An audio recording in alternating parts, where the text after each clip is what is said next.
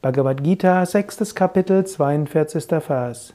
Oder er wird sogar in einer Familie weiser Yogis geboren. Wahrlich, eine solche Geburt ist in dieser Welt schwer zu erreichen. Krishna spricht zu Arjuna über die Konsequenz, wenn du in diesem Leben Yoga übst und nicht die Verwirklichung erreicht hast. Er sagt, es kann dir passieren, dass du in dieser Welt in eine Familie weiser Yogis geboren wirst. Ich habe das schon öfters erlebt, dass Kinder von spirituellen Menschen auch sehr spirituell werden, sogar schon sehr früh. Oft ist es dann so, dass in der Teenagerzeit oder um zehn herum die Kinder sich dagegen wehren und irgendwie rebellieren, sie wollen sich von den Eltern absetzen. Aber die meisten kommen im Lauf ihrer 20er oder 30er Jahre wieder zurück zum Yoga.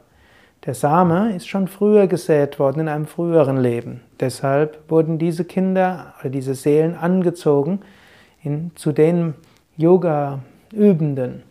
Und dann können sie auf ihrem Weg voranschreiten. Wenn du also in diesem Leben übst, dann übst du nicht nur für dieses Leben, du übst auch für das Leben danach und das nächste Leben. Sei dir bewusst, das, was du an spirituellen Praktiken machst, ist wirklich sehr wertvoll und es kann dir nicht mehr genommen werden, noch nicht mal mit dem Tod. Aller Reichtum dieser Welt und jedes Haus, das du baust und jedes Geschäft, das du aufbaust, sogar jede Yogaschule, die du aufbaust, all das kann irgendwann verschwinden. Was nicht verschwindet, ist die spirituelle Entwicklung. Was nicht verschwindet, ist das Prana, die Lebensenergie, die du aufspeicherst. Was nicht verschwindet, sind deine spirituellen Samskaras, deine spirituellen Eindrücke. Das ist das wirklich Wichtige. Alles andere vergeht.